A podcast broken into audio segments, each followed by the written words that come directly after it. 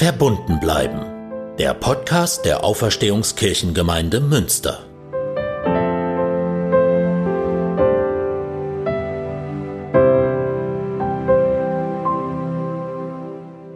Vor vier Monaten bin ich Vater von Zwillingstöchtern geworden. Das war ein Riesengeschenk für meine Frau und mich. 2019 war dadurch unser Jahr. Und mit der Geburt unserer Töchter fing ein neues Leben an. Alles wurde auf den Kopf gestellt und Prioritäten neu gesetzt.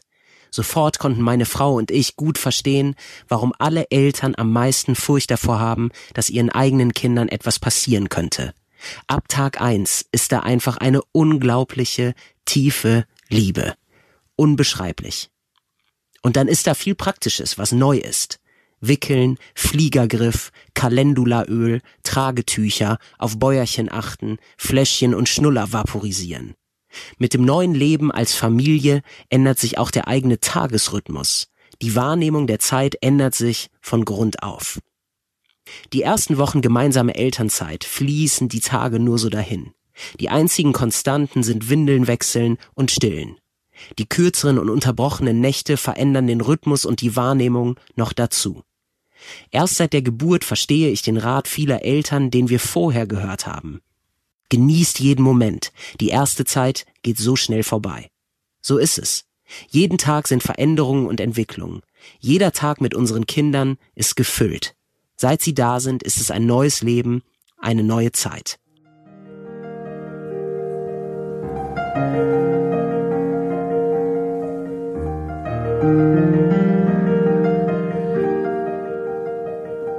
Es gibt andere einschneidende Punkte im Leben, die die Wahrnehmung der Zeit auf den Kopf stellen. Das erste Mal Vollzeit arbeiten, längere Krankheit erleben müssen, einen Hund bekommen, in den Ruhestand gehen oder einen geliebten Menschen verabschieden. Alleine das Elternwerden ändert die Sicht auf die Zeit. Und ganz unterschiedliche Ereignisse werfen unsere Wahrnehmung dann komplett durcheinander. Als Gesellschaft erleben wir das gerade mit Corona. Da sind die, die jetzt viel geschenkte Zeit haben. Schülerinnen, Studenten, Lehrer und noch viele andere. Ohne Krankschreibung und ohne Schwänzen ist im Moment zu Hause bleiben erlaubt und geboten. Es ist das Sinnvollste, was wir alle tun können. Und dann?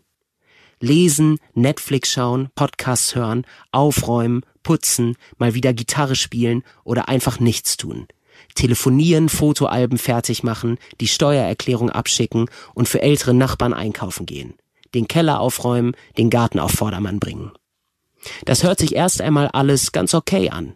Aber dazu kommen natürlich auch die ganzen Absagen, die wir gerade privat und beruflich hinnehmen müssen.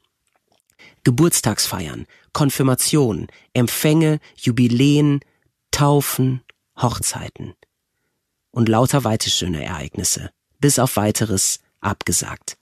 Bei manchen hat die geschenkte Zeit dann noch einen spezielleren Haken. Homeoffice. Arbeiten im Wohnzimmer oder in der Küche, während die Kinder rumtoben oder sich einfach Privates und Berufliches so vermischt, dass beides zu kurz kommt. Viel Zeit zu Hause bleiben heißt für viele auch, jeden Tag den Verlust berechnen, den die Schließung des eigenen Ladens oder das Ausbleiben von Aufträgen bedeutet. Geschenkte Zeit kann zudem auch einsame Zeit sein. Wer alleine wohnt, hat niemanden direkt neben sich zum Teilen des eigenen Erlebens. Wenn man mit sich und seinen Gedanken alleine bleibt, können sich schnell Sorgen und Gedankenschleifen einschleichen und größer werden, als sie eigentlich sind. Da hilft auch die viele Freizeit nichts. Die geschenkte Zeit ist ambivalent. Auch für die, die jetzt eigentlich wichtige Daten vor sich haben. Abi, Examen, Auslandsreisen, oder die Geburt eines Kindes. Die Zeit zu Hause kann Geschenk, aber auch eine ganz schöne Belastungsprobe sein. Neben denen zu Hause sind da dann noch alle die, die weiterhin ihrem Job draußen nachgehen müssen. Zum Wohl von uns allen.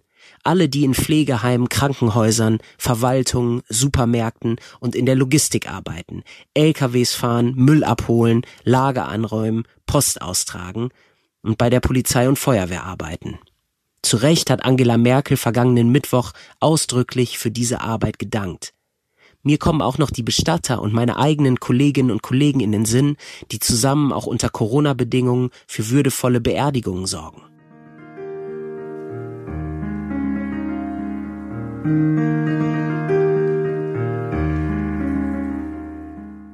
Für die einen steht das Leben still, andere sind schwer gefordert. Beides hat seine Tücken und all dies hat gerade seine Zeit. Ein berühmter Text aus der Weisheitsliteratur im Alten Testament hat schon vor langer Zeit das ganz unterschiedliche Erleben von Zeit in Poesie zum Ausdruck gebracht. Wir hören ein Stück aus dem Buch Kohelet. Es wird auch Prediger Salomo genannt. Kapitel 3, Verse 1 bis 8. Ein jegliches hat seine Zeit, und alles Vorhaben unter dem Himmel hat seine Stunde. Geboren werden hat seine Zeit, sterben hat seine Zeit, pflanzen hat seine Zeit, ausreißen, was gepflanzt ist, hat seine Zeit. Töten hat seine Zeit, heilen hat seine Zeit, abbrechen hat seine Zeit, bauen hat seine Zeit.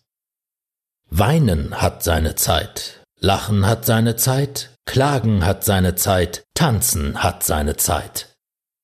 Steine wegwerfen hat seine Zeit, Steine sammeln hat seine Zeit, Herzen hat seine Zeit, aufzuhören zu Herzen hat seine Zeit.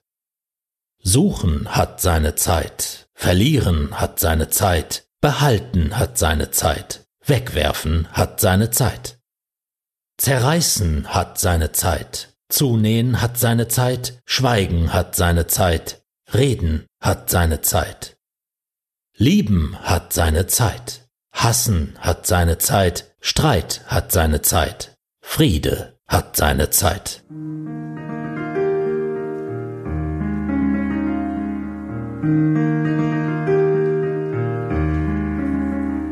Alles hat seine Zeit. Das war scheinbar schon immer so.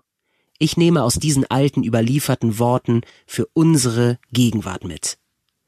Du musst die Situation nehmen, wie sie ist. Es wird auch wieder eine andere Zeit kommen. Keiner weiß jetzt gerade genau wann, aber es wird die Zeit kommen, wo du wieder mit all deinen Lieben unbeschwert zusammen sein kannst, sie in den Arm nehmen und ihnen nah sein kannst. Es wird wieder eine Zeit kommen für Feiern, Ausgelassenheit und für uneingeschränkte Gemeinschaft. Jetzt ist aber gerade eine andere Zeit. Es ist eine ernstere, zurückgenommene, irgendwie reduzierte Zeit. Es ist die Zeit, zu Hause zu bleiben, an die Betroffenen zu denken und solidarisch mit all den Risikogruppen zu sein. Akzeptiere das und mach, wenn irgendwie möglich, das Beste daraus.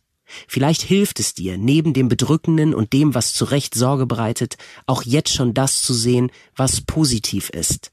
Es gibt viel Hilfsbereitschaft und Solidarität zurzeit. Menschen bleiben verbunden und denken an die, die direkt betroffen sind.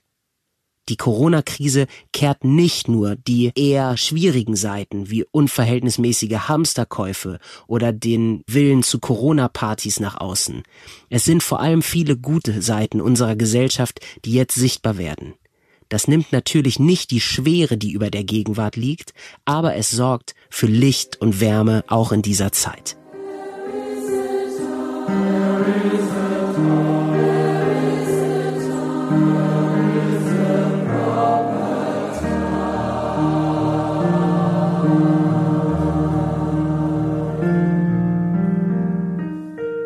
Zum Schluss möchte ich Ihnen heute ein kurzes Gebet für jeden Tag mitgeben. Besonders in einer Zeit wie dieser, wenn die eigene Autonomie stark durch Gegebenheiten von außen beschränkt ist, sind diese Worte wie ein Mantra zum Durchhalten. Im Original ist es auf Englisch formuliert. God, grant me the serenity to accept the things I cannot change, courage to change the things I can, and wisdom to know the difference. Auf Deutsch, Gott, Gib mir die Gelassenheit, die Dinge zu akzeptieren, die ich nicht ändern kann, und den Mut, das zu ändern, was ich kann, und die Weisheit, beides voneinander unterscheiden zu können.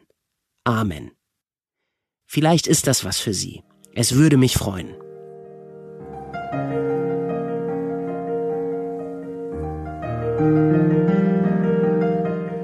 Wenn Ihnen dieses Format gefällt, dann teilen Sie es gerne mit Menschen, denen es gut tun könnte.